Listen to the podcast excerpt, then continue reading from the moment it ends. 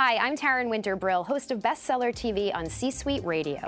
On this show, I sit down with leading business authors to find out what makes their books stand out from the crowd. With thousands of new business books and titles being published each year, we try to make it just a little bit easier for you to decide which ones are worth the read. Thanks for listening. This podcast is part of the C Suite Radio Network, turning the volume up on business. We're here with Daniel Burrus. He is the author of The Anticipatory Organization Turn Disruption and Change into Opportunity and Advantage. It's great to have you with us. Thank you so much. Right off the bat, I want to say congratulations. You are a New York Times bestselling author, a Wall Street Journal bestselling author. This is your seventh book. Congratulations. A pretty incredible accomplishment, putting it mildly. Yeah, well, thank you again. Tell us a little bit about your expertise. For those of us who aren't you know, accustomed to what you do and what you specialize in in your background. You call yourself a futurist. What do you mean by that? Well, we're going to spend the rest of our life in the future. Maybe we should think about that just a little bit. Okay. And it seems to be so unpredictable. We live in a world of uncertainty. What's going to happen with home values? What's going to happen with the stock market? What's going to happen with the next election? Mm-hmm. But uncertainty doesn't empower us. Uh, strategy based on uncertainty has high risk. Mm-hmm. It keeps you from moving forward in a bold way. On the other hand, strategy based on certainty mm-hmm. gives you the confidence to make a bold move. So, really, what I've developed over the years and over the decades actually is a way to find certainty in an uncertain world because that allows you to innovate and make bold moves with the confidence certainty provides. So, finding certainty in an uncertain world sounds like a little bit of an oxymoron. It, it really does, doesn't it? if I can be honest. Uh, yes, How does that work, Daniel? Well, first of all, uh, what will happen after summer? Uh-huh. Oh, are you certain? Yes. Sure. And the stock market, when it's going down, will go down forever? No, it will go back up again. Okay. Uh, there are sales cycles, business cycles, weather cycles, biological cycles. There's over 500 cycles that are repeatable. In other words, you can see some of the future. Economists use that to predict the future. However, they've been increasingly wrong lately. And why is that?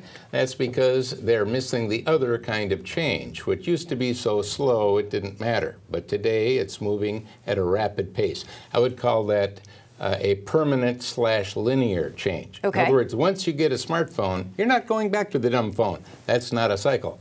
That gives you predictable problems that mm-hmm. you could pre solve or just have them, and it gives you predictable opportunities. So, what I'm doing is helping people find how predictable the future really is. Right, which I think is the million dollar question. Sure, we'd all like to predict the future.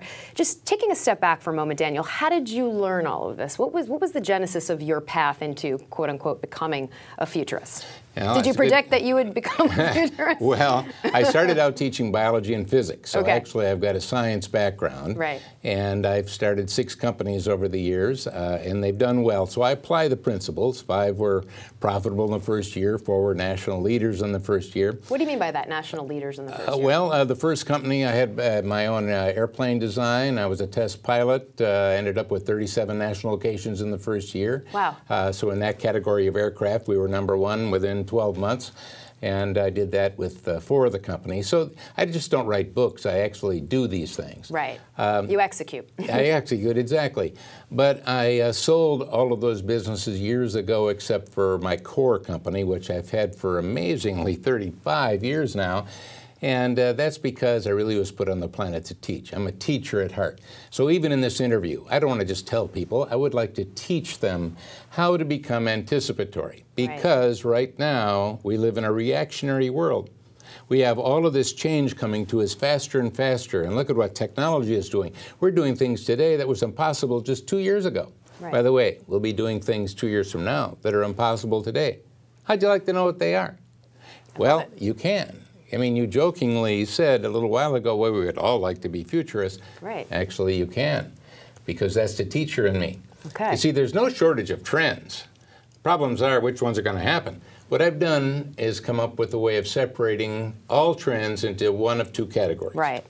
Either they're hard trends based on a future fact. They will happen. You can't stop them. The good news is you can see them coming before they happen, hmm. giving you an advantage. You can see the disruption before it disrupts, okay. allowing you to become the disruptor or the disrupted. You can see problems before you have them, so you can pre solve them or just have them. Okay. And then the other kind of trend is a soft trend. And a soft trend is based on an assumption, not a future fact. It might happen. Let me give you a quick example. Sure, So uh, yeah. try to make sense of this. Right. And that is, uh, let's take increasing healthcare costs in the United States. That's been going up, up, up for a long time, and it looks like it's just going to keep going up forever. Is that a hard trend that is unstoppable, or is that a soft trend that you could reverse? And the reality is, oh, you could you could change that. For example, Can you? could use blockchain right now, blockchain technology within the healthcare ecosystem. Okay. And what you do is bring increased security, increased transparency, which gives you increased trust, and you could lower costs tremendously. Let's face it, when you're in a hospital, you don't know you're spending $30 for an aspirin. If you knew that, maybe you'd have your spouse bring it. So once we ha- get rid of all of the non-transparency and we make prices transparent, you'll have competition at a completely different level. Another quick example, you could use virtualization with just purchasing and logistics between hospitals. You don't realize that the knee that you have, if you need a new knee, uh, is actually that same knee varies in price by thousands and thousands of dollars. The same knee. Right. Well, you don't know that. My point being, you can change that if you want to. If you think it's unstoppable, you don't try. Actually, that's why healthcare reform has really so far been health payment reform. Didn't help you get a better knee, didn't help you get a better outcome. We're trying to figure out how do we pay for that big mess instead of, no, let's not have the big mess. Okay. Let's change that. Okay. So, sort of, you know, when you're writing these books, and I'm curious, this is your seventh book. Are they all, you know, do they continue, Daniel? Or how did, you know, this, the anticipatory organization? The title struck me because I wasn't really sure to what that refers, which is great because it piqued my interest. You know, when you say organization, are you talking about corporations? Are you talking about an individual? Uh, you know, to what to what does this apply? And do does the narrative continue throughout each of your books, or is this different from your last book? Well, there's a couple of questions in there. Let me unpack Sure. a few of those. Uh, one of them is I'm really teaching what I call the missing competency. Right. Because right now, You took away one of my questions. That was another Yeah. one. You're, you're, you are a futurist because you're right. reading my mind, right? I read your mind. Every every company is really working on being agile. Okay. And that is how we're dealing with this digital disruption is to be more agile. There's agile innovation. Frankly, there's agile this, agile that. Right. And what I'm helping companies to understand is there's actually two sides to the strategy coin. Mm-hmm. Agile is one side, and that is reacting quickly after a disruption disrupts, reacting quickly after a problem occurs. However, in a world with exponential change, meaning change is faster every year, Right. the benefit of reacting quickly after something happens is dropping exponentially faster. In other words, Right. the value is not going to be there going forward as it is even today. So, what is your recommendation there? Go to the other side of the coin. Okay. And the other side of the strategy coin, again, you got agility on this side. The other side is being anticipatory. Right. How to use the hard and soft trends Mm-hmm. to be able to anticipate a problem before you have it. So you can pre-solve it. Let's face it, how many times have the people that are watching this interview or even you said, I knew that was going to happen? Well, why'd you let it? You see, if you knew Well, it was maybe it's not happen. a bad thing if it happened. You're saying I knew it was going to happen in a negative way? Yeah. Okay, yeah, okay. Exactly. And by the way, if you knew it was going to happen and it was positive, you want to make sure it happens, Right.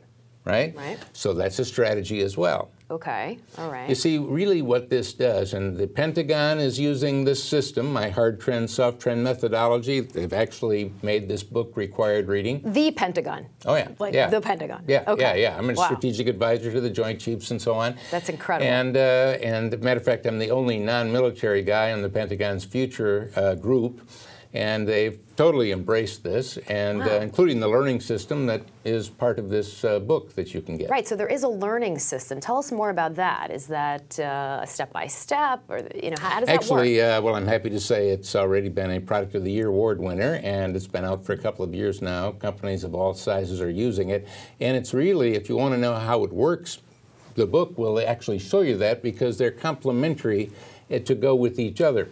And there are four elements to it. One of them is know what's next. By the way, that's exactly the first section in the book, as you mm-hmm. know, because I know you've read it. I did.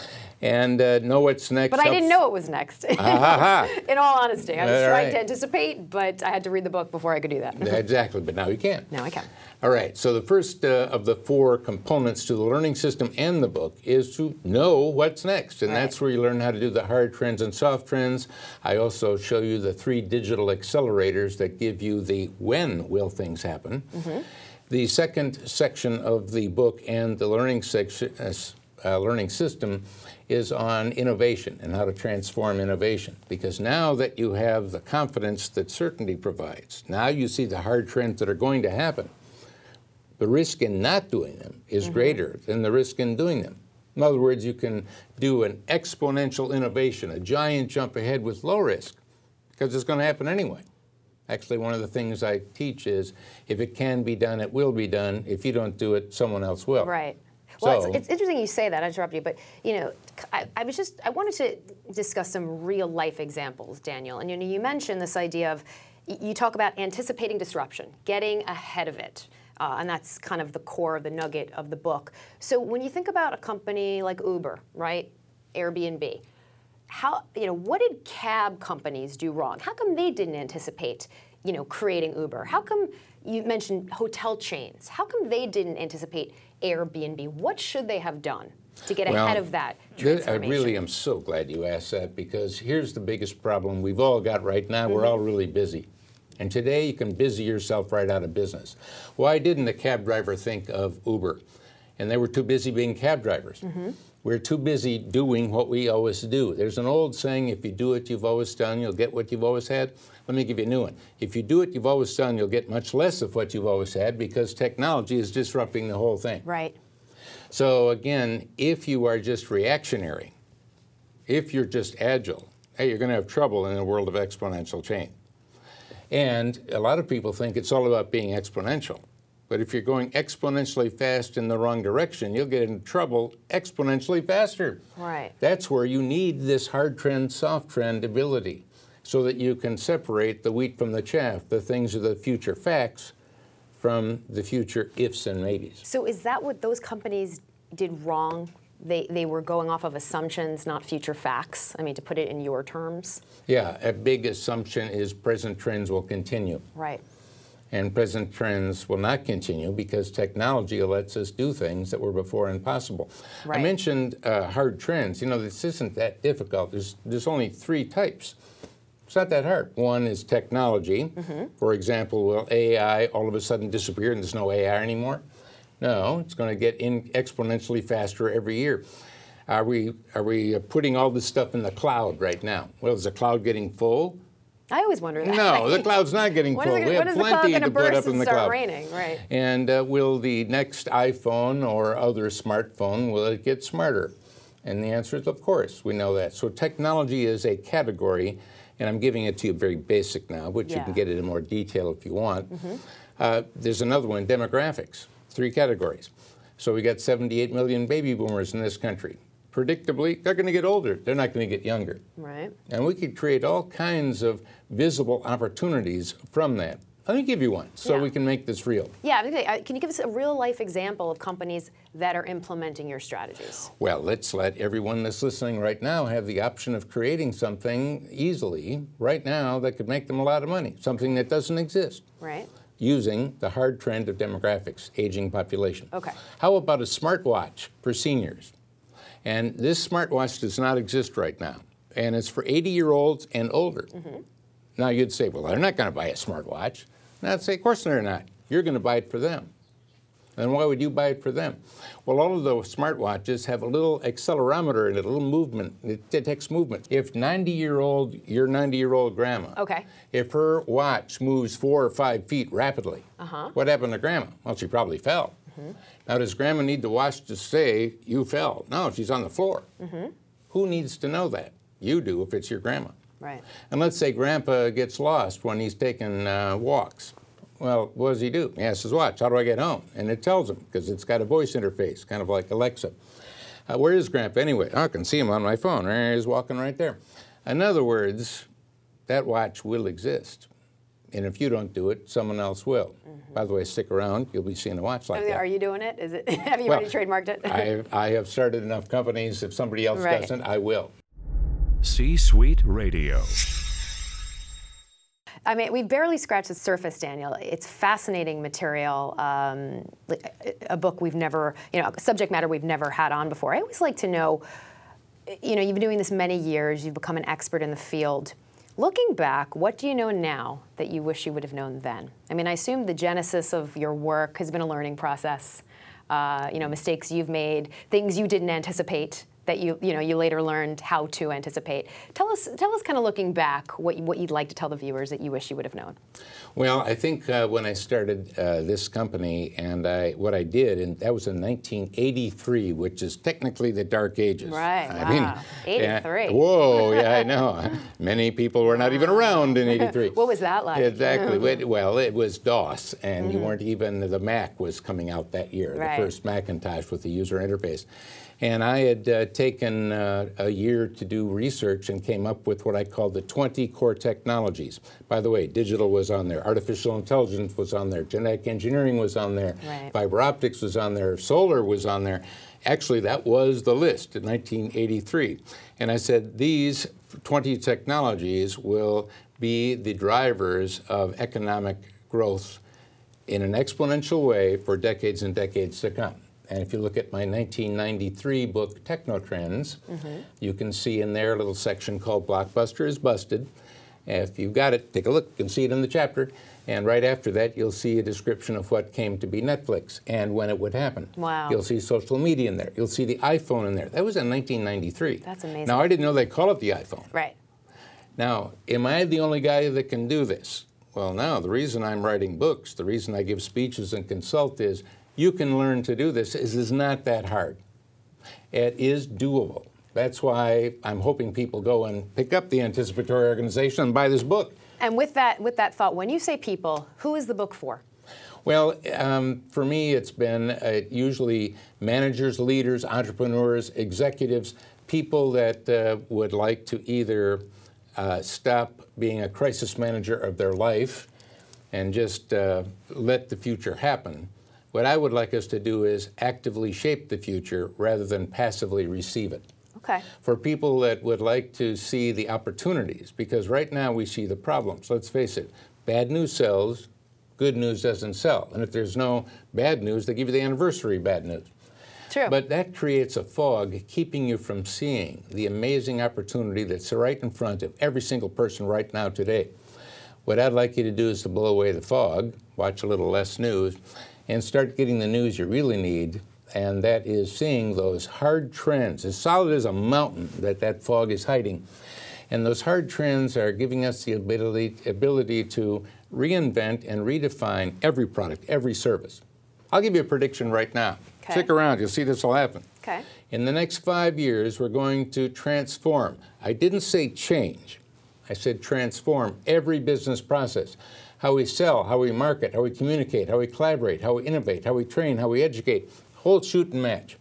Now, here's the hard trend to show you the difference. Mm-hmm. The hard trend is the tools are there to transform them right now. Right. That will happen. Here's the soft trend. Will your company use those tools to transform your business processes? I don't know, that's soft. That's up to you. But you could do something about that, couldn't you? Good. And that's exactly the power of a soft trend. Right, but you, got to be careful about those advantage of it. assumptions. Exactly. So I could assume that you're going to do that in your company, right. but you may not. But the thing is, it can be done, others will. If you don't, you're falling behind. Well, time will tell. But what's fascinating, Daniel, is that, like you mentioned, this can be used in a personal capacity and a professional capacity. Uh, it's not one size fits all, and it's applicable to so many uh, parts of your life: C-suite, you know, organizational, personal. Uh, really interesting stuff, and and we shall see. You said five years, right, on these new trends. So how well, about you come back in five years? right now. It's happening we'll right see. before our eyes. We'll see. Yes, exactly. Uh, we're out of time, but congratulations. Um, it's a unique read, and uh, can't wait to see what happens next in the eighth, the eighth book. Thanks All right, for being you got here, it. Daniel. Thank you. And if you'd like more information on the book, just check out our website, csuitebookclub.com, c-suitebookclub.com. I'm Taryn Winterbrill. We'll see you next time right here on Bestseller TV. You've been listening to C Suite Radio. For more top business podcasts, visit c-suiteradio.com. This podcast is a part of the C Suite Radio Network. For more top business podcasts, visit c-suiteradio.com.